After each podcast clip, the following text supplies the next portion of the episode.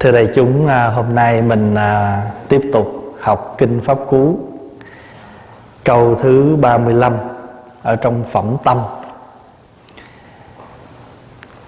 Khi mình nói đến à, tu hay là đến việc gì á Thì ai cũng lấy cái tâm làm chuẩn. Ví dụ như mình làm gì không đúng Cái người ta nói rồi mình nói thôi không có làm sao đâu Ăn thua cái tâm. việc gì mình cũng nói tâm. Và thậm chí mình nói thôi, chứ mình cũng chưa hiểu nó là cái gì. Tại vì tâm là cái gì? Tâm là một cái danh pháp, chứ nó không phải là cái sắc pháp. Nó chỉ có cái tên mà nó không có cái tướng. Nói đơn giản là vậy. Thì tướng là cái gì? Tướng là cái gì mình đụng, mình chạm được. Ví dụ như cái bàn là có cái tướng nè cái ly có cái tướng nè. Con người mình có cái tướng nè. Cái đó là cái phôn. Cái gì mình đụng được, mình thấy được, mình sờ mó nó được, thì cái đó gọi là cái tướng. Còn cái gì mình chỉ, nó chỉ có tên gọi mà mình không biết tên, nó không biết là cái gì thì nó thuộc về danh. Đây là thuộc về danh từ Phật học. Thì Phật tử là mình, nếu mà ai mà học Phật là phải biết mấy cái từ này. Thí dụ như cảm thọ, feelings. Cái feeling nó có tướng không? Không vậy thì nó thuộc về danh hay là pháp? À, danh hay là sắc? Nó thuộc về danh thôi. Tưởng có tướng không? Có không? Không cho nên tưởng cũng thuộc về danh pháp. Thọ tưởng. Thức là nhận thức cũng thuộc về danh. Còn ví dụ nó cái bàn cái bàn có tướng không? Có. Thì cái bàn gọi là danh là tướng pháp. Là gọi là cái tướng còn hay là cái sắc còn cái gì mà nó có tên gọi mà nó không có cái hình tướng thì chúng ta gọi là danh. Nhà phật thường gọi là danh sắc trong thập nhị nhân duyên đó. Vô minh duyên hành hành duyên danh sắc vậy đó. Không? Thì cái gì mà nó chỉ có cái tên gọi mà nó không có cái hình tướng thì cái đó gọi là danh. Cái gì mà có tướng thì gọi là sắc. Mà hãy có cái tướng á, thì nó có cái chừng mực, ví dụ như cái bàn này và lớn thôi. Cái nhà, cái chùa nó có cái tướng trạng của nó và nó có cái chừng mực của nó. Nhưng mà cái gì mà nó không có hình tướng thì nó làm sao? Nó trùm khắp. Ví dụ như cái tâm mình nó trùm khắp không? Trùm khắp đó. ví dụ mình nói thầy pháp hòa thầy pháp hòa lùn ngắn gì đó, mập cao gì đó, nhiêu đó thôi. Nhưng mà cái tâm mà ngồi đây á, muốn nghĩ ở đâu nó cũng nghĩ tới hết trơn thì vậy cho nên á, chính cái tâm nó không có, nó không có cái hình tướng, cho nên tâm nó dễ mông lung. Cái tâm nó mông lung và nó chạy đi khắp cùng, khắp xứ hết. Mà mình muốn tu á, tức là mình muốn làm sao mình điều phục cho con cuộc sống của mình nó bình an trở lại, thì cái tâm mình nó cần thu lại. Cái tâm mình nó cần nhiếp phục trở lại. Vì vậy cái chính yếu của đạo phật là hướng dẫn tâm. Mình tu tất cả các cách, không ngoài cái cách để chúng ta điều phục được cái tâm mình. Có một bà à, có một à, bà cụ thời Phật có một bà bà này bà tu giỏi, bà chứng được thần thông. Mà trong sáu thông, thiên nhãn, thiên nhĩ tha tâm thần túc túc mạng lậu tận, thì bà lại chứng được cái thông gọi là tha tâm. Ai nghĩ gì bà biết hết. Cho nên là các thầy trẻ trẻ mà tu á, mà tâm ý còn móng khởi nhiều quá trong khi thiền định á lên trình cho phật. Phật gửi về cái khu vực cái bà già đó hết. Bà già đó bà xây một cái trung tâm để cúng dường chư tăng, tu thiền, bà cúng cho nên quý thầy ví dụ như mấy thầy đang ngồi thiền ha bà cũng ngồi. Bà đó mấy ông thầy đâu có biết bà chứng đạo. Cho nên đang ngồi thiền vậy cái nói trời ơi, ngày mai thứ hai ngày làm biến à. ước gì được ăn bánh xèo ha. Cái làm mai bà đổ bánh xèo cho ăn. Rồi cái ông mà cái ông đang ngồi thiền cái có một cái ông nó ông xách cái vỏ bánh mì nó ăn bánh mì nóng hổi không? Cái mấy thầy móng cho trời, giờ này mà có cà ri chấm là ngon ha. Cái là bảo ngày mai bà nấu cho nồi cà ri. Rồi mấy thầy mấy thầy ngồi thiền chứ, nhiều lần như vậy, mấy thầy mới giật mình. Chết mồ rồi. Trời ơi, mình ngồi thiền mà mình nghĩ cái gì mà cái bà già này bà biết hết trơn. Ngày mình ăn muốn ăn, thèm ăn cái gì mai bà cúng. May mình mới nghĩ đồ ăn á. Chứ mình mà nghĩ cô đó đẹp quá chắc chết. Cho nên nhờ như vậy nhờ như vậy cho nên sao? Các thầy không dám nghĩ tầm bậy. Nhiếp tâm trở lại. Thì khi mà các thầy đến trình với phật, đến trình với phật là chúng con tu tập mà hãy con nghĩ cái gì là bà cụ đã biết hết. Thì đức phật nói là bà cụ đó là người chứng quả. Và trong lục thông bà chứng được một trong sáu thần thông đó là tha tâm đó là biết người khác nghĩ cái gì. Thật ra trong cuộc sống này, có nhiều vị sống có chánh niệm. Sống biết quan tâm, biết chánh niệm, cho nên nhiều khi nhìn người khác ánh mắt, cái cách cười, cái ánh mắt, cái tâm trạng, cái diện mạo, sắc diện của người đó, thì người ta liền nhớ, người ta liền biết được cái vị đó đang có cái tâm trạng gì vui buồn như thế nào. Cho nên Đức Phật dạy câu kinh Pháp Cú thứ 35 Khó nắm giữ, khinh động, Theo các dục quay cuồng, Lành thai điều phục tâm Tâm điều an lạc đến. Đó là câu bằng thi kệ Và đây là cái câu trường hàng. Tâm phàm phu cứ xoay vần theo ngũ dục. Dao động không dễ nắm bắt. Chỉ có những người nào đã điều phục được tâm mình mới được yên vui. Nghe câu này mình dễ hiểu, phải không? Tâm phàm phu cứ xoay vần theo ngũ dục. Thì hai cái câu này được diễn đạt bằng cái câu khó nắm giữ, khinh động. Tại sao là khó nắm giữ? Tại vì cái tâm mình nó thay đổi liên tục. Pháp Hòa nói ví dụ như mình mình gặp một cái người đó, mình nói mình thương cái người đó. Nhưng mà chắc là cái tình thương mình mãi mãi không? Và thậm chí mình tuyên bố luôn, yêu anh mãi mãi, thương em mãi mãi, nhưng mà trên đời này không có gì mãi mãi. Tại vì sao? Tại vì cái tâm của mình là cái tâm thay đổi luôn luôn. Mà nó thay đổi đến mức độ mà đức phật nói trong kinh đó mà đức phật chưa hề thấy có một cái gì mà nó thay đổi nhanh như tâm.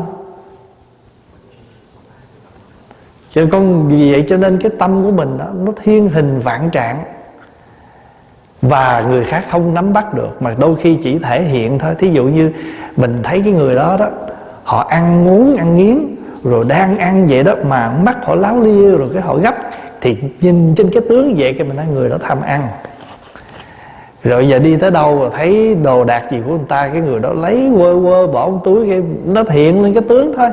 Thì mình thấy chứ thật sự mình chỉ biết được cái tâm niệm người đó một phần nào qua cái hình trạng đó thôi. Qua cái tướng trạng đó chứ không nói được tâm họ.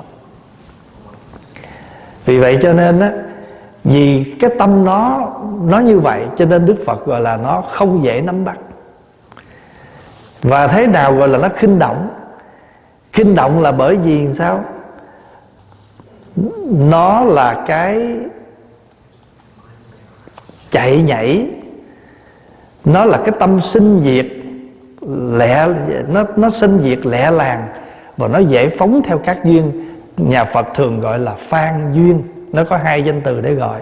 Một gọi là phan duyên, hai là gì? Hai gọi là cận y duyên nó là một nghĩa thôi nhưng mà nó có hai tên gọi. Ví dụ thế nào gọi là phan duyên. Ví dụ như bây giờ mình đang ngồi đây mà nãy có người rớt cái cái gì đó xây xuống liền ai vậy? Đó, phan duyên đó. Còn cận là gì? Cận là gần. Y là mình nương theo. Cái người nào mà ngồi gần mình là thế nào? Mình đang ngồi giảng vậy đó đang ngồi nghe vậy đó. Nhưng mà tại cái người đó ngồi gần mình cái thì bắt đầu mình ngó qua. Ngó qua cái thấy cái bóp của cái người đó cái mình chỉ chỉ cho tôi mượn cái bóp. Hay là mình thấy cái người đó mặc cái áo tràng, cái mình kéo cái giặt áo, mình mân mê. Dạy tốt. Đang nghe giảng nhưng mà chỉ biểu lộ cho người ta biết. Dạy tốt, đẹp. Cái đó có phải cận y duyên không? Cận là gần bên nè, y là mình. Hãy cái gì nó gần bên mình, y theo đó cho mình phóng duyên theo hoặc là ví dụ như cái người đó, người ta đang ngồi vậy, cái cái người ta đang ngồi nghe giảng, người ta đâu biết làm gì, cái tay, cái ta dẫn cái tay về, cái mình cấm tay đó cho. Biểu lộ liền. Cái đó gọi là cận y duyên đó. Cho nên cái tâm đó là cái tâm khinh động, cái tâm đó là cái tâm phan. Rồi phan duyên tức là cái gì mà nó xa xa chút, mình còn phóng theo. Nhưng mà có những cái xung quanh mình đó. ví dụ như nhà kia tới cách mình tới năm, bảy căn mình không để ý, mà cái nhà là sát bên đó cửa cửa sổ họ, bên mình là mỗi lần rửa chén là đứng ngó. Ông ông ông, nhà đó bữa nay làm gì, đông vậy ông? Ông ông ông, nhà đó mới đem gì về sáng sáng không? Tức là mình mình luôn luôn. Cái gì mà nó gần gũi với mình là mình bắt đầu mình dòm ngó, mình chạy nhảy theo. Cái đó gọi là cận y duyên còn hễ cái gì mà nó xung nó xa xa chút cho mình nghe được tiếng là mình phóng theo. Ví dụ ngồi ở đây mà ở dưới lầu mà lỡ ai làm gì mình nghe được á, cái bắt đầu mình phóng dưới rồi đó biết có chuyện gì rồi đó. Rồi thậm chí một cái vừa một cái xa cái mình mình kéo tới cái gần. Cho nên đức phật nói, cái tâm đó gọi là cái tâm khinh động nghĩa là nó sanh diệt, nó nó nó nó biến đổi mà mình khó nắm bắt được nó và nó là một cái tâm gì nữa? Cái câu thứ ba phật nói là, theo các dục quay cuồng.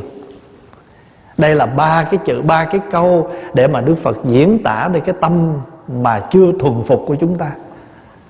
Thứ nhất là gì? Khó nắm giữ. Thứ hai là khinh động. Thứ ba là gì? Theo các dục quay cuồng. Chạy theo. Pháp Hòa nói, Thí dụ như bữa nào mình biết chỗ nào mà có đồ sale á, là mình mình quýnh quán lên, mình chạy mình đi mua, mà mua hụt cái là trời ơi, về khó chịu lắm.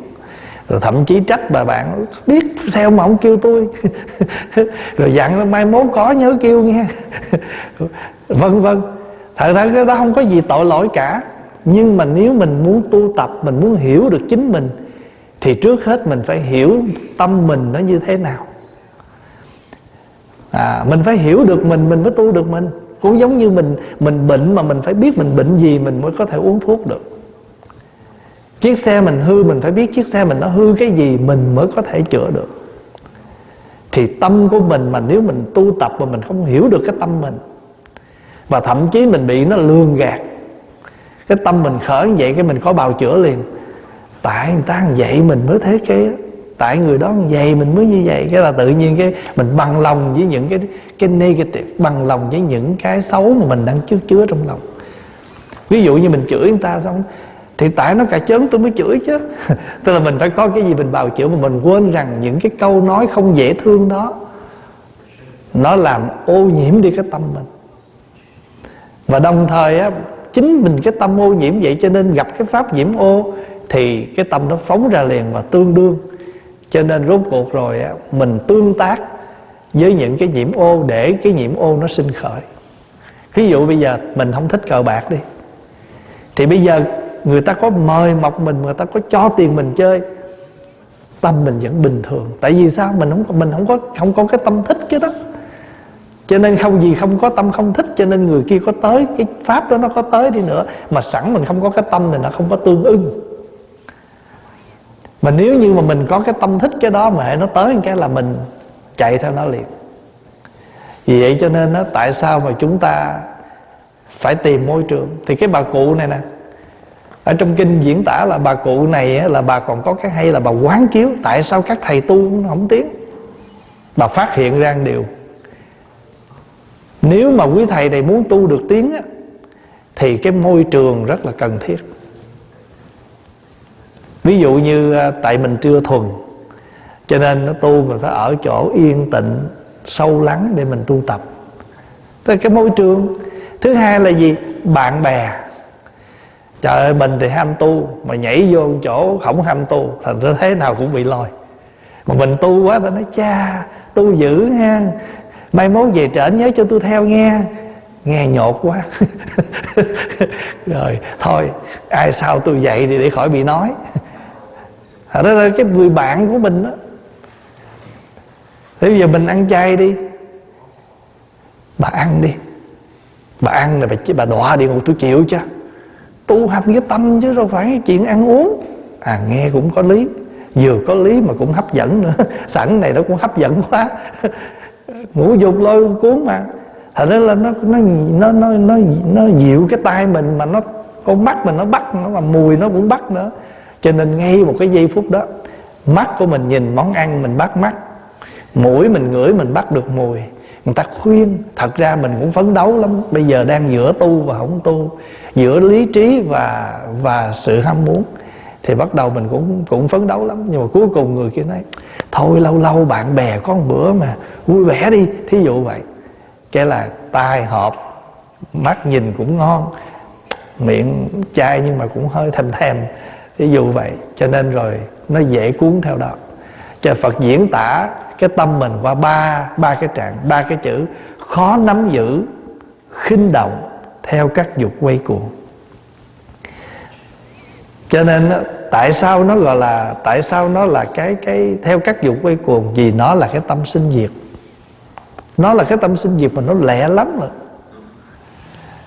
Quý vị thấy bây giờ bữa nào á, mình để ý ha khi nào mình trở về mình có nhìn lại mình mình thấy trời ơi lát muốn này lát muốn kia lát muốn nọ muốn liên tục.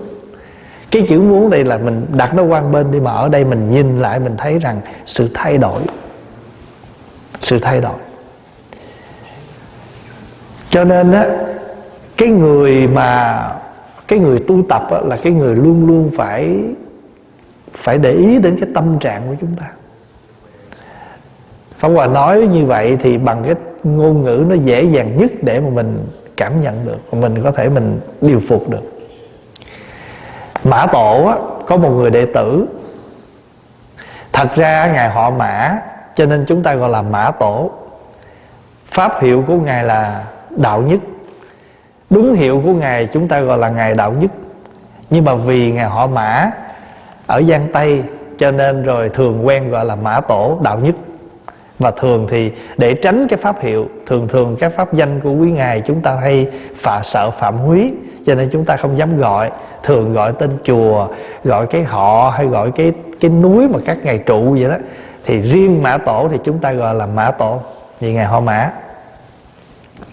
Có một người đệ tử tên là huệ tạng. Không phải huệ tạng này. Thầy huệ tạng này một hôm đang làm việc thì mã tổ tới, mã tổ hỏi, con đang làm gì đó? Thì mã tổ thì ngài huệ à, thầy huệ tạng mới đáp dạ bạch tổ, con đang chăn trâu. Hỏi người chăn trâu kiểu nào nói ta nghe.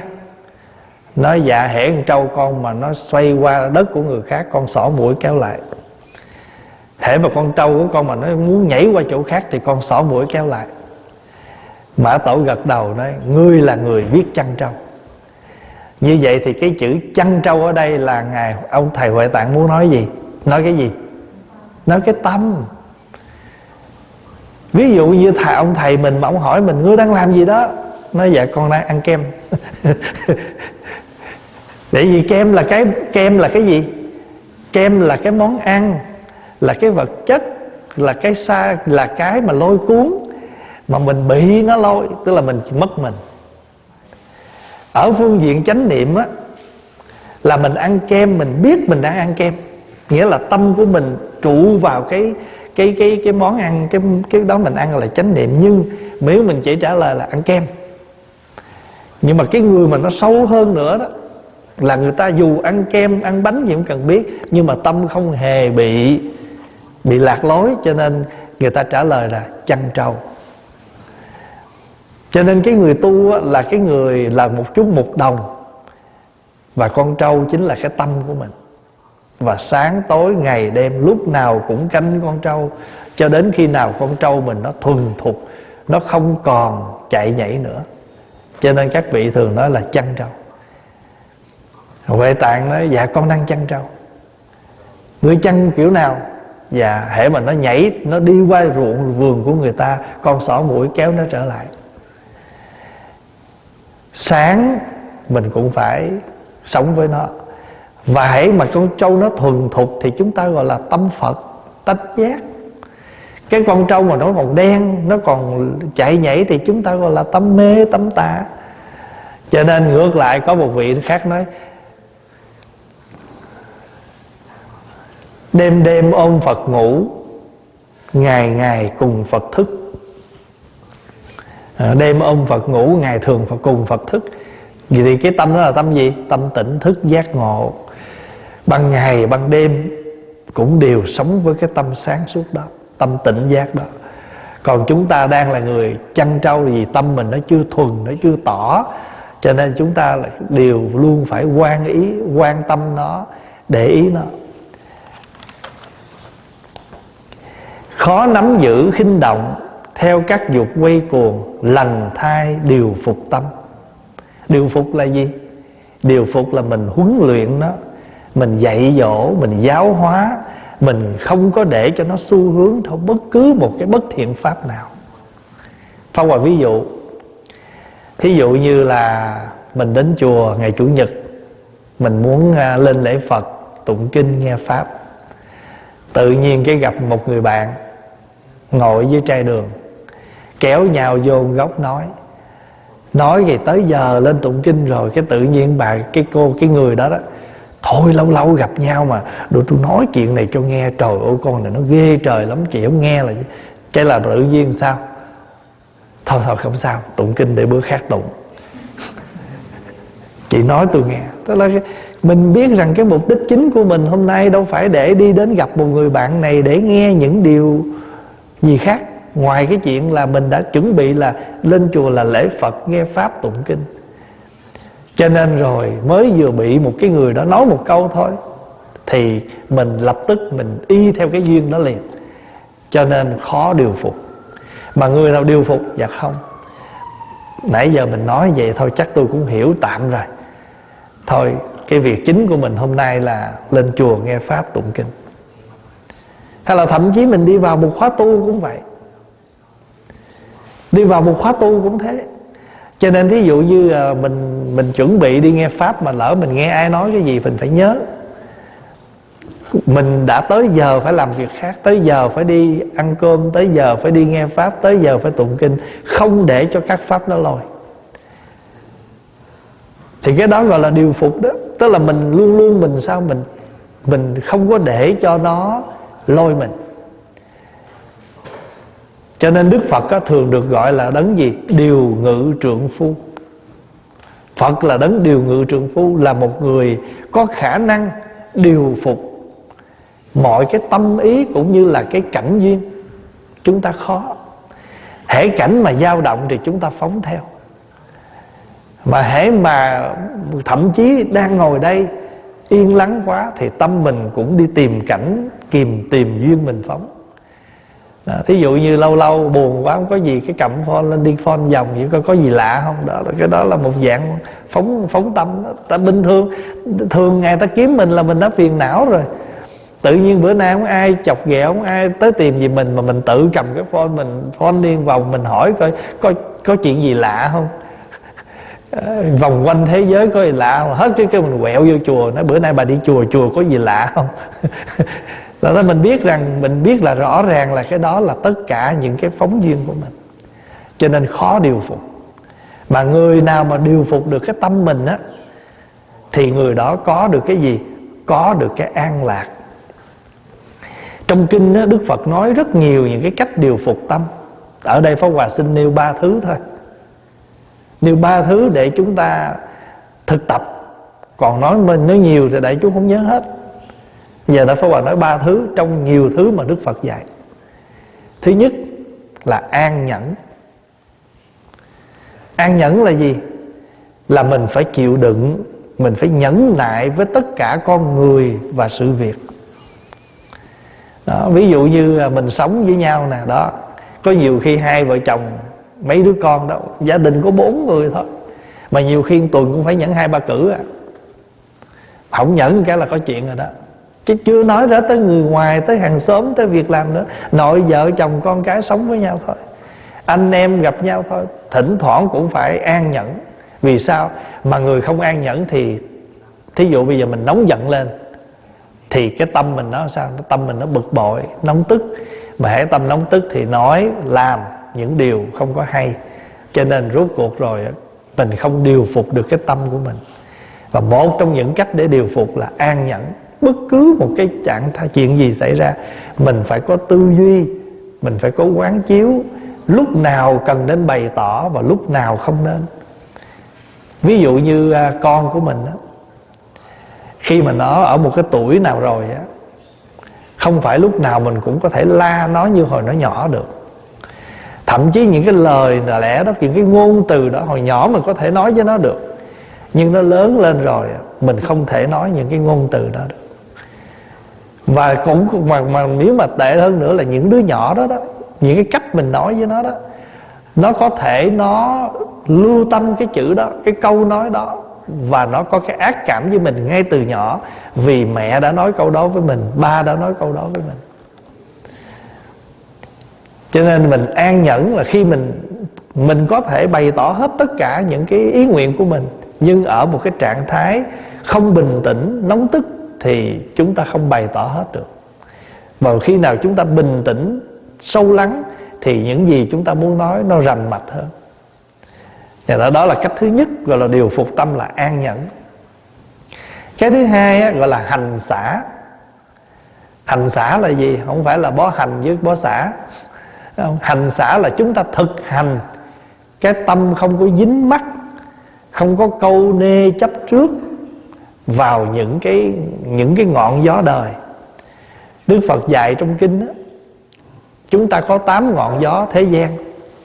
Thứ nhất á, là được với mất nè được mất là hai được thì vui mất buồn. Mà hai trạng thái là hai ngọn gió đẩy đưa làm cho mình nghĩa là người mình nó không bình an. Đó là một là được với mất.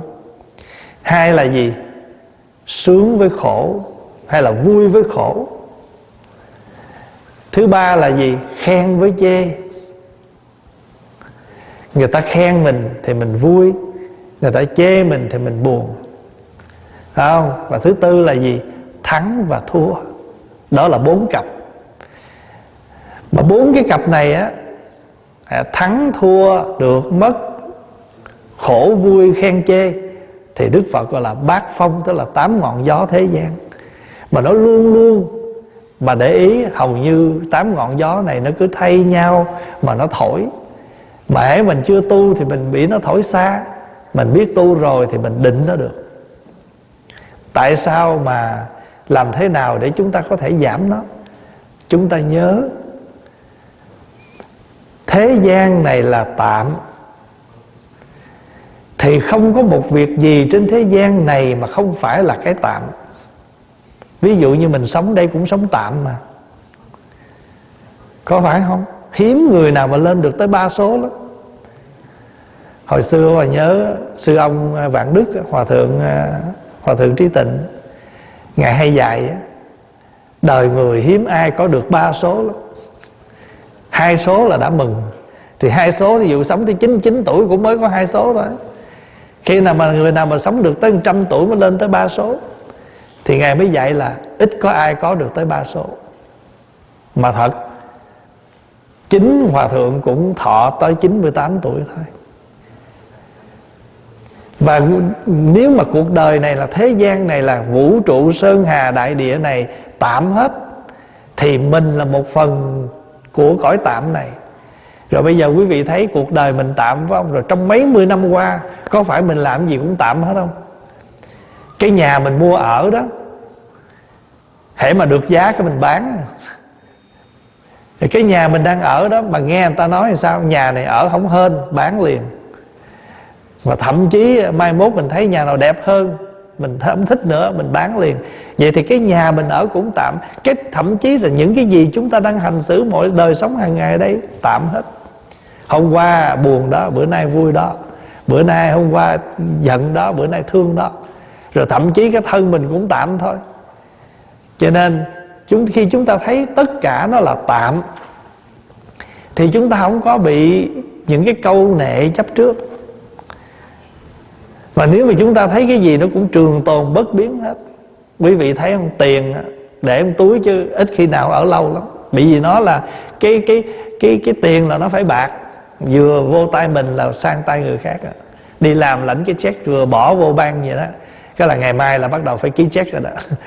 À, phải pay bill rồi đó. Tối nay là về soạn mấy cái bill ra trả.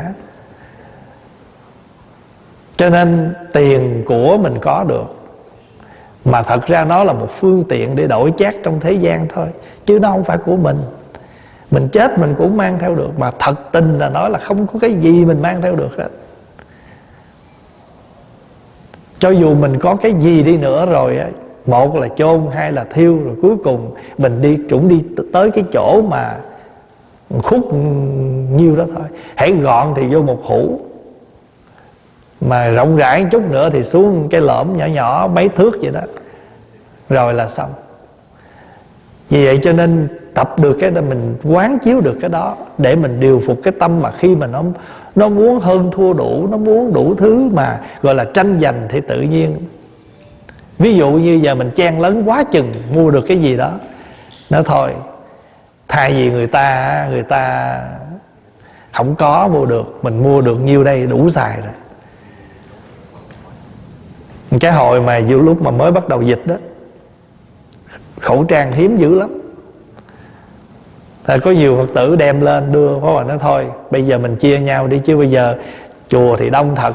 Nhưng mà bây giờ nếu mà mình thu nhận hết Người khác không có xài Bây giờ đến cái lúc mà thoải mái, dư giả Quý Phật tử cúng và Hòa nhận. Cứ hết hộp này tới hộp kia mở cho mọi người ta tới ta xài. Nhưng mà cái lúc mà hiếm khang Thì mình phải chia nhau mà sử dụng. Thậm chí lúc cái nước rửa tay cũng hiếm đó. Cho nên là nếu chúng ta biết rằng tất cả là tạm thì chúng ta hành xả. Chữ hành xả đây nghĩa là chúng ta không câu nệ, không chấp trước, vì chúng ta thấy tất cả mọi sự chỉ là tạm. Và cái thứ ba là gì? Chánh niệm tỉnh giác. Hồi nãy à, thầy đức tạng à, thầy huệ tạng à, buổi nói chuyện hôm nay nói về năm cái cách quán, năm cái câu quán niệm trong khi ăn.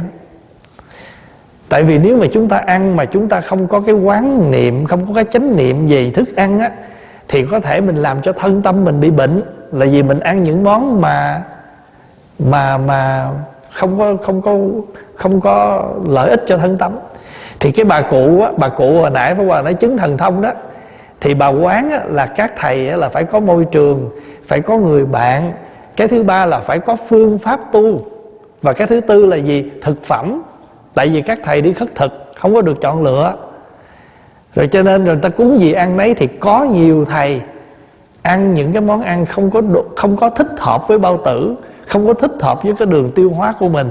Cho nên các thầy khó chịu trong trong trong cái buổi chiều đó và trong khi ngồi thiền đó. Cho nên đó cũng là một cái mà làm khó định tâm.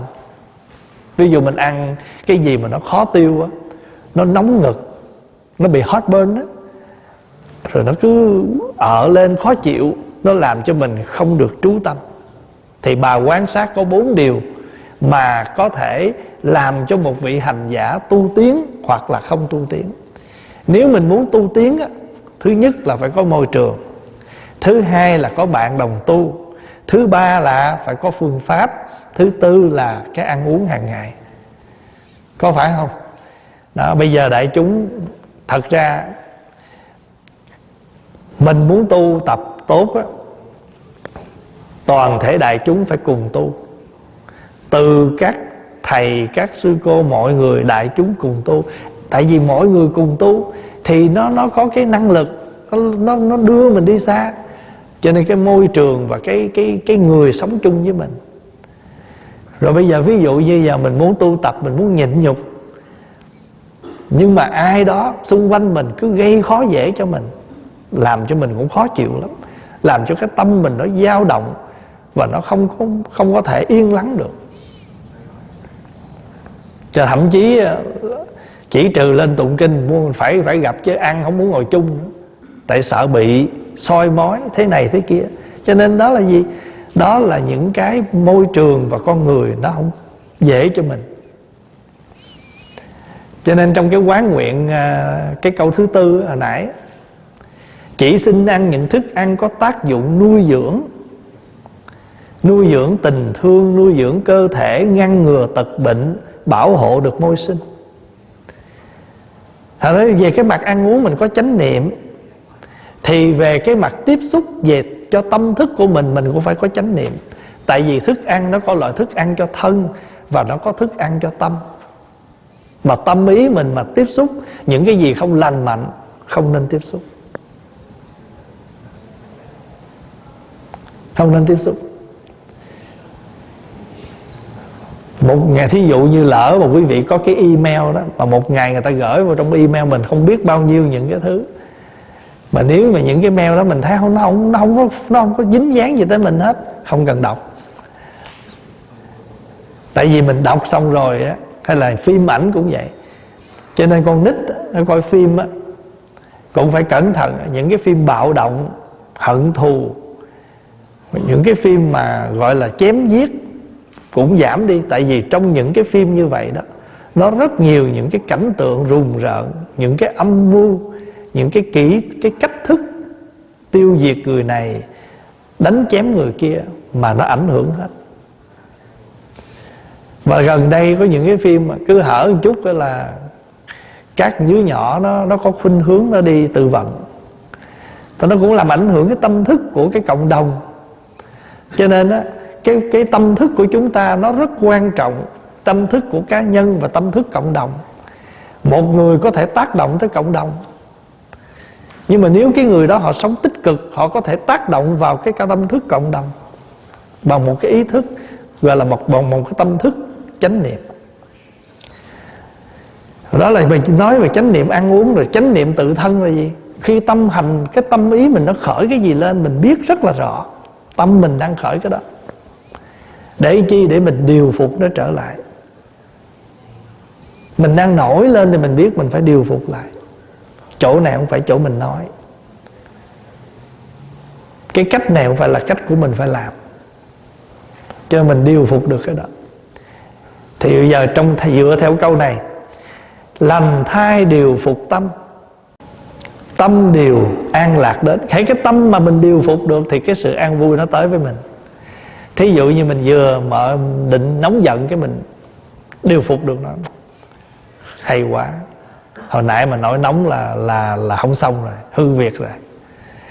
Và nhất là những người đi làm ăn đối tác của mình mình nóng nảy. Rồi là mình đi làm mà mình đi làm mà có cấp trên mà mình cứ nóng giận với cấp trên hoài, mình cũng mình cũng khó mà làm việc lắm. Cho nên trong cuộc sống của chúng ta đó, dù đời hay đạo gì cũng cần biết ai cũng sống lấy tâm ra ứng xử. Mà nếu mà hàng ngày cái tâm mình được điều phục như theo lời Phật đó, điều phục là gì? Là huấn luyện nó là giáo hóa nó là mình tịnh hóa nó thì đi tới đâu cũng an lạc hết. Và trong kinh Phước Đức có câu vậy đó. Ai sống được như thế đi đâu cũng an toàn tới đâu cũng vững mạnh phước đức của tự thân. Ai mà sống được như thế sống gì biết sống là phải biết. Biết tinh cần tỉnh thức học chân lý nhiệm màu. À, sống mà biết mình biết ta thì đi đâu cũng an toàn tới đâu cũng vững mạnh. Hồi đó nó có cái quyển bối bói khổng minh gia các thần số. Để hai câu trong đó. Biết người biết ta trăm trận trăm thắng.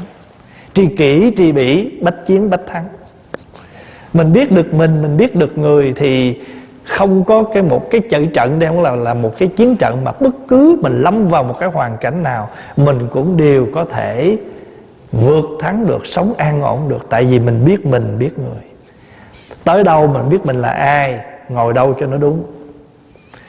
Tới đâu mình biết mình là cái gì, mình ăn uống như thế nào, thậm chí mình đi tới đâu, việc gì đó, mình ăn mặc sao cho nó đúng ta nhìn cái cách ăn mặc mình ta biết mình là người biết chuyện. À, mình ăn uống mình biết việc ta nói mình là người biết. Thậm chí ăn một lần ta mời mình lần khác mình mời. Lần nào người ta mời không mà không thấy mình mời ta nói là sao? Không biết chuyện. Ta nói cái người mà biết được á điều phục được. Cho nên cái câu này đức phật dạy về tâm. Mà phẩm này là phẩm tâm mà. Thì tất cả những cái gì nó thuộc về những cái tâm ý của chúng ta. Thì đức phật dạy.